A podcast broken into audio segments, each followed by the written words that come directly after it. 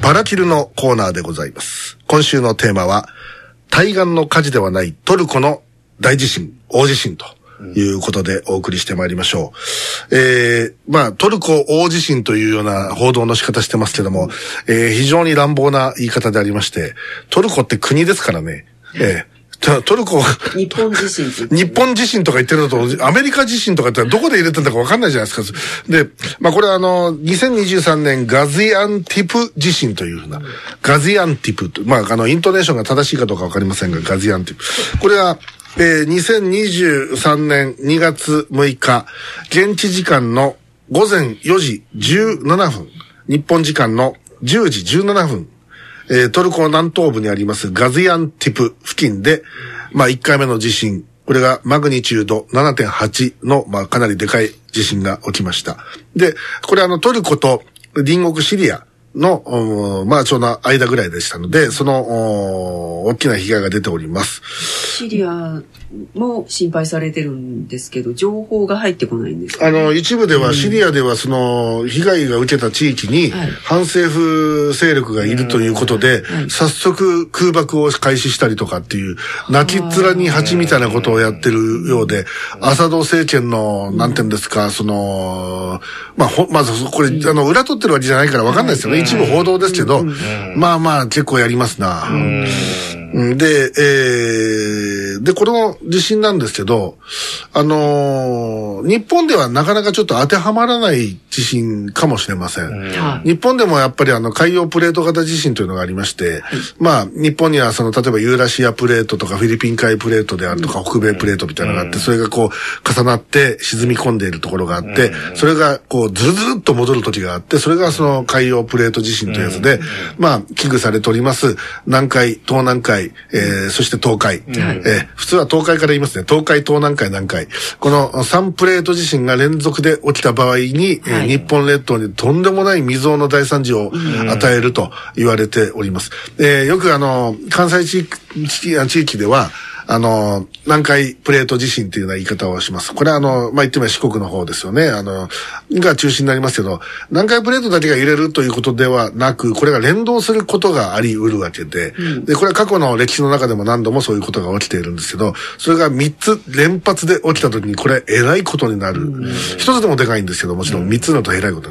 で、そういうプレート境界型地震と、それと内陸型地震っていうのがありまして、内陸で断層、活断層というやつがバリバリって割れる。これあの、まあ、引っ張りのエネルギーであったり、こう、押し付けるエネルギーで破壊されていくとか、そういったことで、その、正断層、逆断層って言い方するんですけど、あのーまあ、正断層と逆断層がどういうものなのかっていうのはラジオで説明しづらいので、ええまあ、まあ、ともかく地面が割れるわけです。はい。で、今回、この、あの、トルコで起きた地震は、海洋プレートの影響をもろに受けた内陸型地震と言われていて、で、これがあのー長さ、ざっくり50キロの長さで割れました、地面が。はいで、10メーターぐらいずれた。ものすごいずれです。そういったことが起きて、えー、おります。で、その後、2回目の地震が起きてるわけですね。マグニチュード7.5の、これもまた大きな地震であります。最近に海を切るのが、はいなんか、これあの当たり前なんですかね？えっ、と、前震、本震と言っていいか分かりませんが、余震ではないんですよ。これ二つの独立してるでかい地震が連続して起きたということになっていて、で、あの、これまあ、うん熊本大分大地震にちょっと似てる部分はあります。はい。ただ、あの、地震のエネルギーで言うと、熊本大分大地震の16倍です。この1回目の地震は。ああ、16倍のエネルギーを持っています。だからかなりでかいんですね。で、あのー被害が、まあもうすでにもう2万人の死傷者が出ているわけですね。これさらに増えると言われてるんですけど、あのートルコとシリア両方に死者が出て、死者行方不明者、そして怪我人もめもうめちゃくちゃ出てるわけですけど、あのーこれあの、余震もすごい多いんです、これね。で、あの、まあ、いろんな映像をご覧になったと思いますけど、ああの、マンションみたいな建物が一気にこう崩れる映像が、ショッキングな映像がこう流れておりますが、あの、やっぱ建物の構造の問題も当然ありますわね。その、日本の耐震基準っていうのはなかなか優れものでありまして、その簡単には、今の地震っていうのはもう、今の、なんですかね、新しいたビルなんかは、まあ耐えうるわけですよ。一回、一回か二回の大地震なんかは。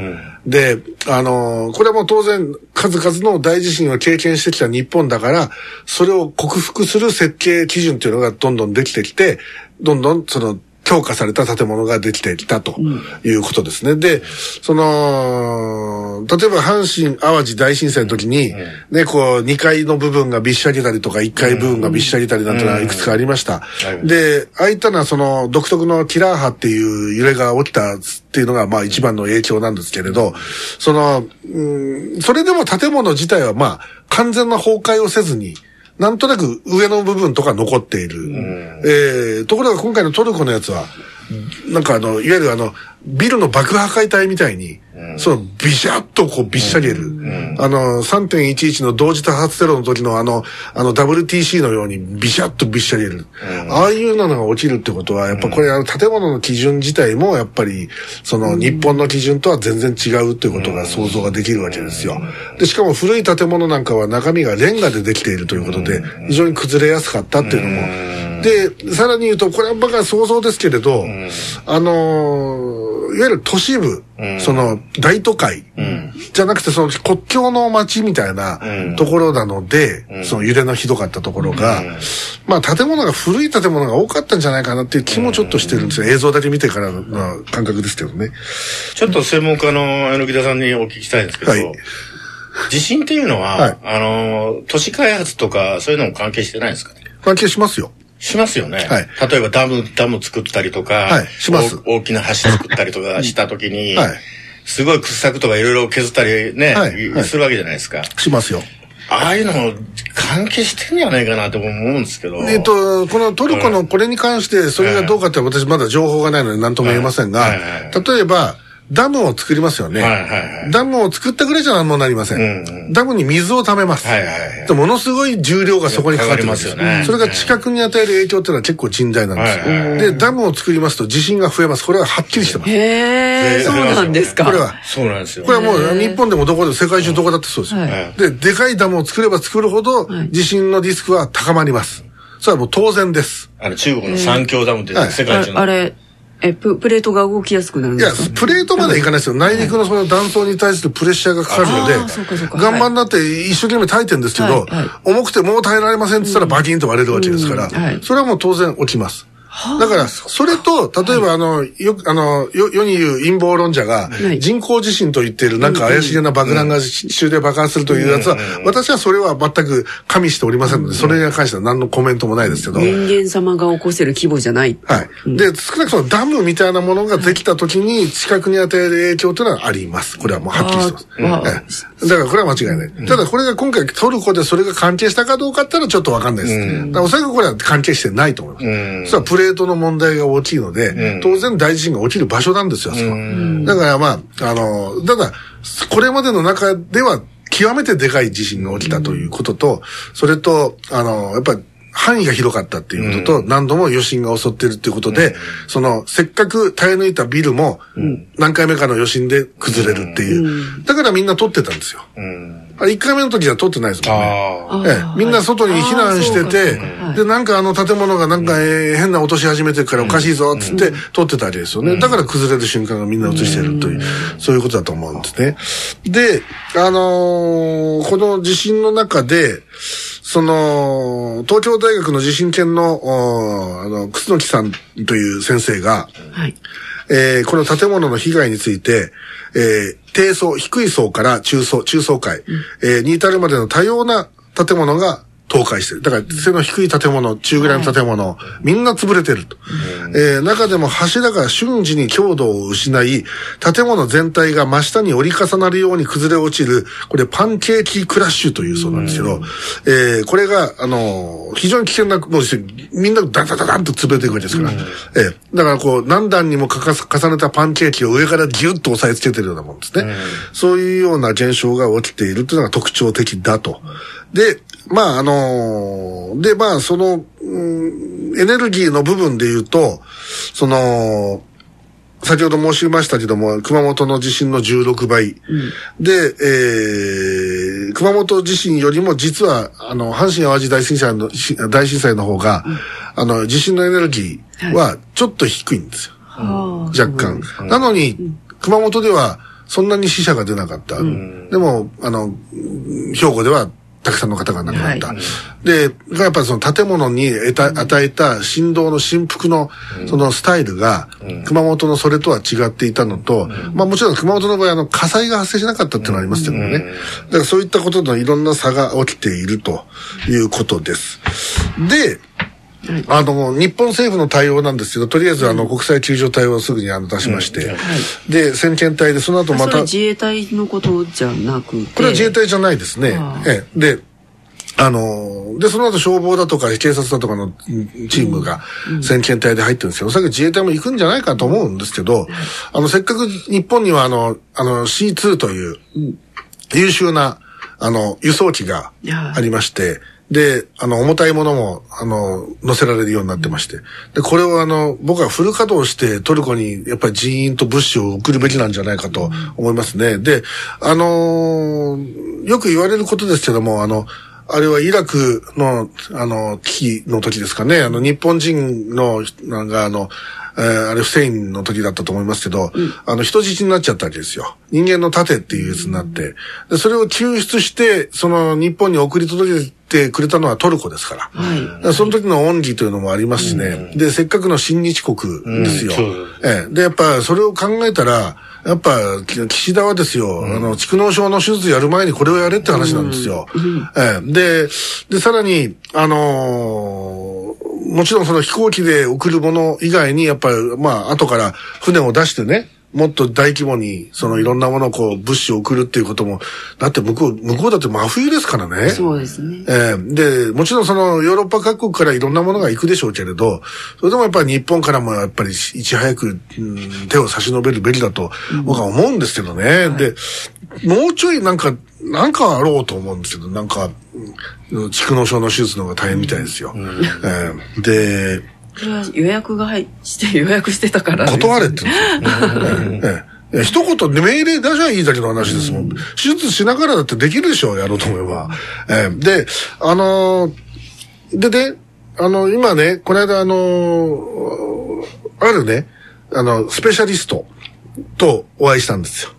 防災のね。はい。で、あの、ものすごい、ああの、知識を僕がいただいたんですけど、はい。で、それは何かっていうと、防災を進めるっていうか、僕は防災ってのは無理だと思ってて、災害は防げないと思ってるんですよ。だから災害は当然発生する。でもその被害を減じることはできると思ってるんで、僕は減災という言葉を使うんですけど、はい。で減災を進めるためには、いろんなひことが必要なんですけど、一番大事なのは何かっていうと、これみんな忘れてることで、その時私本当目から鱗だったんですよ。ですけど、基準を決めることなんですよ。うん。基準。はい。それ基準って何だと思います？例えば、はい。世の中に単位がありますよね。はい。メートルとか、うんうんインチとか、ね、重さだったらグラムとかポンドとかいろいろありますよね。はい。で、で、日本は基本メートル法ですから、んええ距離を出すときに何メートルとか何センチとか何キロになるわけですけど、これをさ算定する基準が、もしバラバラだったらどうします？例えば、ある基準で測ってみたら、3メートルでした。A 地点から B 地点が3メートルでした。ところが別の算定基準でやるとそれが3.1メートルだった。あるいは別の計算方法だと2.9メートルでした。そうすると、それぞれの計算法でやっちゃうとズレが生じてきますよね。ええ。で、そんなことって、世の中ではあるのかっていうふうにお思いになるかもしれないですけど、僕は知らなかったんですけど、日本はそれだらけだそうです。日本の国土はバラバラの基準で計算されている。なので、例えば川がどういうふうな角度で水が流れていって海に注いでいる。これを、さまあ 3D というか、立体で求めていくと、どういうふうになっていることがわかるじゃないですか。ところがそれが実は、曖昧だということが、事実として分かってきたわけですよ。高さですか？全部。全部。全部。計算方式がバランバランなんだそうです。あっちこっちで。例えば、ぶっちゃけ言うとぶっちゃけ言うと、淀川の中でさえあ、淀川の河口からええ。何キロまではある計算方式、そっから途中は別な方式、そっからそれは別な方式みたいな感じで。しかもそれを定めるたための基準点が、ね、川のどこを、あの、深さを真ん中なのか、端っこなのかとか、それが全部バラバラで。で、そうしていくと、もし津波で水が遡っていった時に、堤防があります。堤防が支えられます。んそれはもう、その、それぞれの基準で計算してるだけだから。津波はそんなこと関係ないですからね。一定のできますからね。で、そうすると、だ大体は TP とかできますよね。まあまあ東京湾平均回数。まあまあそうなんだけど、で大阪だと OP とか使ってるのがある。ともかくなんか、あの、その測量の基準があって、ええ細かいところで言うと誤差がとんでもないそうです。うんうんうん。で、そういったのを考えると、うんそれをい一つにまとめるっていうことで、それをやるとね、ものすごい手間がかかりそうな気がするんですよ。実はかからないんだそうです。かからないでしょ、ね。かからないんですよ。もうあの、ああの、の、国土地理院がちゃんとすれば、そんなそれがちゃんとしてないんだそうです。してないですか。はい。それはあの、ええ国土地理院が、えまあ国土地理院ってのはもともと陸軍のね、参謀本部陸地測量部っていうのを母体にして、はいこれはうちの親父がいたとこです。そして、うちの親父が、あの、軍隊がなくなっちゃったんで、えー職を失って、で、そこで国土地理院に入ったわけですよ。はい。だから国土地理院の一期生なんですよ、うちの親父は。ああ、そうなんですか。ええ。で、あのーで、そこから日本の測量の、まあ、ある種のドンになっていったわけですけどね。ところが、まあまあ、うち、うちの親父ももう、あの、20年ほど前に死にました。んね。で、あのーで、それ以降、実は何が起きてるかって、これは僕は知ってたんですよ。こっからの話は。日本で測量士がはい商売になんなくなってきたわけですよ。それまで、例えば測量士さんって、測量するときにトランシットっていうこういう三着に立てたやってますのぞ、覗き穴みたいな望遠鏡みたいなやつで。硬派とかね。ね。で、で、で、向こう側にね、こうあの、白黒のあの、あの、しあの、メメーターの。二人組でやるそうそう、二人組で。で、もうちょい、ちょい右とかってやってたじゃん。角度振ってね。そうそうそう、ん。やってたでしょ？で、そのトランシットもあの、ね、あの、ニコンとかトップコンとか、ええ。ああいうのメーカーのやつ使ってやって、で、そういうのになるために、まあ、あの、専門学校やええ大学で勉強した人たちがそういう世界に入ってって、測量士という資格を取って、測量士法っていうやつと測量士っていうのがあって、資格があって、で、まあ全国にそういう人たちが測量事務所とかそういう建築設計のところにいてはい、建物設計したり山をせ測ったりとか川測ったりとかいろいろしてたわけじゃないですか。ところが今 GPS が出てきて、一人で全部大体できるようになっちゃった。で、そうするとだんだん仕事が減ってってるっていうところもあるしあ、そして日本全体の国力が落ちてるから、その開発がどんどんどんどんスピードが落ちてるので、測量士いらなくなってきてるわけですよ。あええ。となると、測量士になり手がやっぱり、これ、あ将将来ちょっと有望じゃねえぞ、これは、ってなっちゃうから、生徒も減っちゃうわけですよね。だから、うちの親父が作った日本測量測量専門学校という、あの、小平に、東京の小平にある、あった、その、専門学校があって、僕はその敷地の中で住んでましたけど、で、で、それはもう今ないんですよ。ん今単なる研修、あの、測量の研修センターになっちゃってー。うん。で、で、親父が、あの、その、日本測量専門学校を、あの、模しちゃったんで、親父が。あのおや、親父がうっかりで、あの、全焼で、校舎全部模しちゃったんで。寒かったからですか、それは。えっ、とね、お袋と喧嘩してね、むしゃくしゃしてた時に、自分の感謝、あの、部屋に入ってええ、コーヒーを電気コンロで沸かしてたらええ、うとうとと寝てしまって、気がついたら、部屋が火の海になってたっていう、それを死ぬ前に告白しました。本当、だからじ、あの、漏電っていう話だったんです。だから誰の責任でもないっていう話になってたのに、おかしいな、うちの親父あの、急に辞職したんですよ。その、日本測量専門学校。を。ねで、同僚のね、井川先生っていう人がいて、必死になって止めたらしいですよ。た種田君、種田君って。もう、もともと満州から、なんか同期で一緒にいて。いその井川先生の息子がえ、え井川久志っていう有名な俳優ですよ、あの。もう、ベテランの。で、写真いっぱいあります、うち。それで、あのーまあそんな話はどうでもなくて。ええ。それで、急に辞めて、えそれで大阪に引っ越すって言い始めて、はいで、あの、その、い石橋の井口堂のところに引っ越してきたんですよ。い。うん。で、親父はなんか、つてを頼ん、頼って、測量の会社が大阪にあるっつって、あの、友達が作ったからって言って、で、そこに入ったけど、もう、勤めに合わないわけですよ、もともと、学者肌だから。ああれで、もう、なんか、ものの1ヶ月ぐらいで辞めちゃったらしくてで、格好悪いから、毎日出社するふりで、あの、行ってきますっつって、で、毎日阪神百貨店ではブラブラしてたっていう。で、その間に、なんか職がねえかって言って探してたら、熊本に、九州測量専門学校っていうのができるっつって、でそこに副校長で来てくれって言われて、それで、もう、あの、一家揃って熊本に行って、私の人生がこうやってねじ曲げられたという話ですね。あ。ああ、そうなんだ。で、まあまあ、ともかく、あの、そういう測量士を、今増やさなきゃいかんです、逆に。そういう、あの、最新技術についていける。DX でデジタルトランスフォーメーションですよ。うん。で、それで新しい算定基準で、そういったものを出せる人たちを増やすということが、実はとんでもなく日本の国土、そして防災にとってつプラスになるってことが、もっと、あの、本当はもっと深い話いっぱいあるんですけど、これ全部話すとすごい時間長くなっちゃうんで言えません。が、実はた今、今頭とケツだけをガーンとひっつけて喋ってるんですけど、中身はすごいですよ。で、あのーまあ、すそれをね、じゃあなぜ、あの、国交省、その、国、あの、国土地理院の上は国国交省ですよ。はい。やんなくなったか。二十何年ぐらい前から。はい。何ですか？わかるでしょ？国交省の大臣誰になりました？国土交通省。国交省はずーっとある政党の人が。ええ、ええ、そこからおお利権がいろいろと発生し始めて、最新技術を導入するのではなく、今あるもので、その中の利権で回すような、いろいろ、あまあ、あんまり詳しくは言いませんけど、起きていると。これ、大変、大だ。変なことです、これ。うん。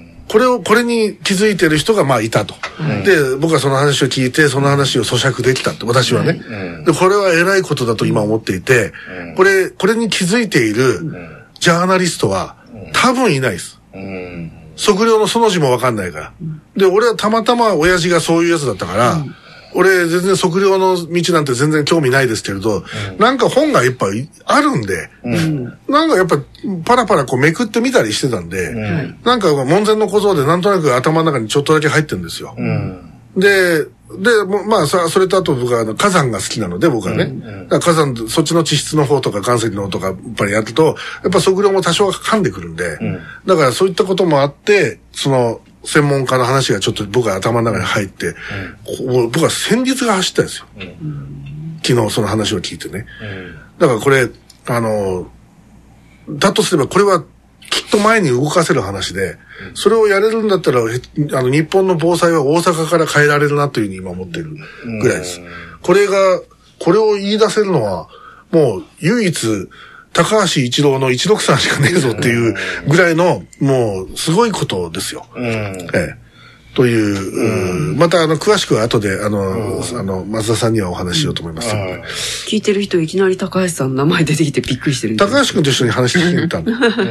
ええ、で、あのー本当に僕は、あの目から鱗の連続でしたね。ええ。ということで、えー防災、もちろんね、その堤防を作るとか、燃えない建物、崩れない建物を作るとか、それ大事だし、道路をどうするって大事です。全部大事なんだけど、それもそうだけど、災害が起きました。はい起きるんですよ。ね、で、街が壊れます。壊れるんですよ。さあもう、しょうがないです。それを元に戻さなきゃいけないです。戻すときに一番大事なのは何かっていうと、やっぱり、測ることです。きちんと測れるかどうか。国土がどれだけあって、どういうふうにう区割りができるかっていうのがわかいやーでも大変でしょうね、本当。そうですよ。だから、この地震とかのなんかで基準点って大概秒で打ってるようなやつあるじゃないですか。えあれがあるんだけど、あれが動いたりすると、もう分かんなくなるかもしれない。もちろんそれは、それはあの、ええ地殻変動が起きた場合はまた話別なんですけど、ええあのーそのね、これもね、えまあ、そのいわゆる転速って言うんですけど、まあ、昔からやるわけですよ。ログ分岐とか使ってやるわけですよ。ログ分岐ねうんやるわけですけど、で、あの、それが、さらにその、ものすごい高精度に今なるわけ。それは GPS とかを使うからなんですけど、で、それの、その、まあ、測定方法、算定方法が、まああって、うん最新のがあって、うんそれを持ちうると、うん。とんでもないっていう、すごいよっていうのがある。うんあるあるそこを、今、採用しようとしないんです、日本が。に、日本、日本が今打ち上げてる人工衛星で4つぐらいあるんですよあります、あります。うんで、さらに増える。さらに増えるんですよこれね。ええで、当然、海外の人工衛星も当然あるわけだから。うん日本だけでも、に、に、誤差3センチぐらいとか、5センチぐらい入るでしょ。さあ、もちろん。だから、ねそれ、あの、ところが、軍事衛星使ったら。現在の誤差ではもうそんなもんじゃなくてもうちょいひどい。もうちょい。まあ、そそしかもその場所によって違う。うん。うん。ということで、うん。えーはい、えーお話をさせていただきました。一旦 CM に行きまして、この後もお便りをご紹介していきましょう。こ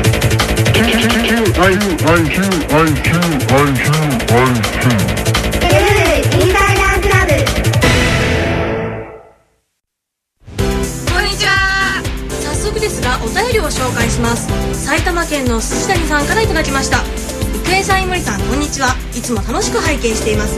ところで最近父がいつも胃が痛いと言っています。胃によく効く手術があったら教えてください。胃が痛いって辛いですよね。そうですね。筋谷さんのためにも今日は頑張って手術しようと思います。それでは行きましょう。郁恵イモリのメディカルバンバン。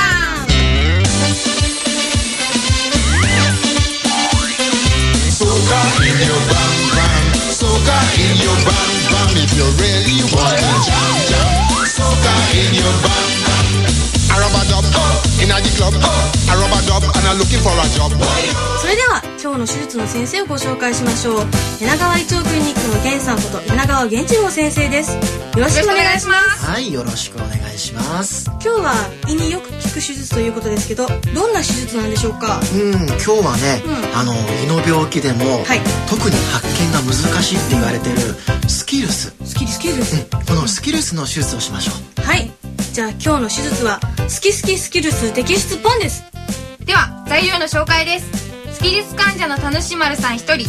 以上です。はいそれでは始めたいと思いますが、まずは何からやればいいんでしょうか？うん、まずはね、あの切らなければいけませんよね。はい。うん。でもね、切る前にうん全身麻酔、なあ全身これだけはねちゃんとしときましょう。そうですねこれやっとかないと後々面倒なことになっちゃう。そうですかそれじゃあ今日はね、あの時間の都合で、はいもうあらかじめ麻酔してあります。だからあとは切るだけですね。はいわかりま切りした方とかあるんですかね？うん、そうだね。だいたいね、縦。あ縦にね、20センチから25センチぐらいかな。うん。あんまりね、深く切ると、他の臓器痛めちゃうから。そうですそこら辺ねね、注意して切っちゃってくださいね。はい。じゃあいもちゃん切りすぎないように気をつけてね。さんもう切りすぎちゃったみたいなんですけど。あー、いもちゃんやっちゃったかな。まあね、少しぐらい切りすぎても大丈夫。え大丈夫ですか？あの、ほら、仕上げで縫っちゃうでしょ。あその時にね、うまくカバーしちゃいいそうですね。はい。じゃあ切り終わりました、はい。次はどうしたらいいですか？はい、じゃあね、うまく切り開いたら、うん。じゃあスキルスの部分を取っちゃいましょう。はいどの部分がスキルスなんですかね？うん、そのほら赤黒くなった部分があるでしょう。はいはいはい。わかるかな？ええ。そこがねスキルスなの。あこれがスキルスわかるかな？うんわかりますだからね周りをね傷つけないように丁寧に出しましょうね。はい。はい。丁寧に出しちゃいましょうね。ああどうしたのかな？あああえええあどうしたのかな田島さん患者さんがさんがあ田島さんあちょっとなんか冷めちゃったかな血も止まんないしどうしましょうあのねそこはねメスじゃなくて電気メスなのねあら先生そんなこと全然言わなかったじゃないですか。言わなかった。かなあれでも切られちゃったじゃないですか。あーしょうがないね、まあ、ほらプロもほら忘れることがあるから。ね。じゃあそこはあの監視かなんかで止めといて。あはい止めたん。ですけどじきに止まるから。大丈夫大丈夫よ。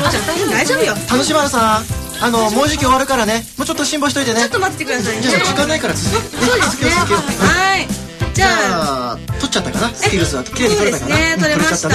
じゃあねあの取っちゃったスキルスは使えないから、はい。捨てちゃいましょう、もったいない。でもねもったいないと思うんであれば、これ保存が効くからそうなんですか？あのラップで包んでええ冷凍しとけば、あら。まあ、3ヶ月は持つかな。え結構長い結構長いですね。だから他のやつに使っちゃえばいいから。じゃあちょっと冷凍で保存しておきましょう。そうですね。はい。はいわかりました。じゃあ綺麗に取れましたね。はい。郁恵さんうまいですね。私のなんかほらもうこんなギザギザになっちゃっても。う おいもちゃん性格出てる。え郁恵さんひどい。はい。じゃあね、はい。綺麗に取っちゃった後は、い。じゃあ切り開いたところを縫っちゃいましょう、はい。ね。あのーもう仕上げだから、はい。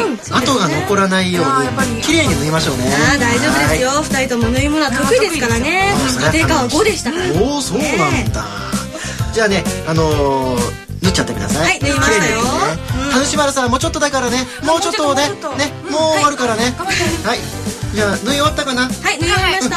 じゃあねそのあの傷口のとこは消毒してはい。はい。ガーゼ。ガーこれちゃんと当てとこうね。ばい菌入っちゃったり。あそうですね。危ない危ないはい。じゃあうまくできましたね。はーい。はい。好き好き好きです。摘出パンの出来上がりです。早速今晩のお手の参考にしてくださいね育英森のメリルバンバそれじゃあまた明日。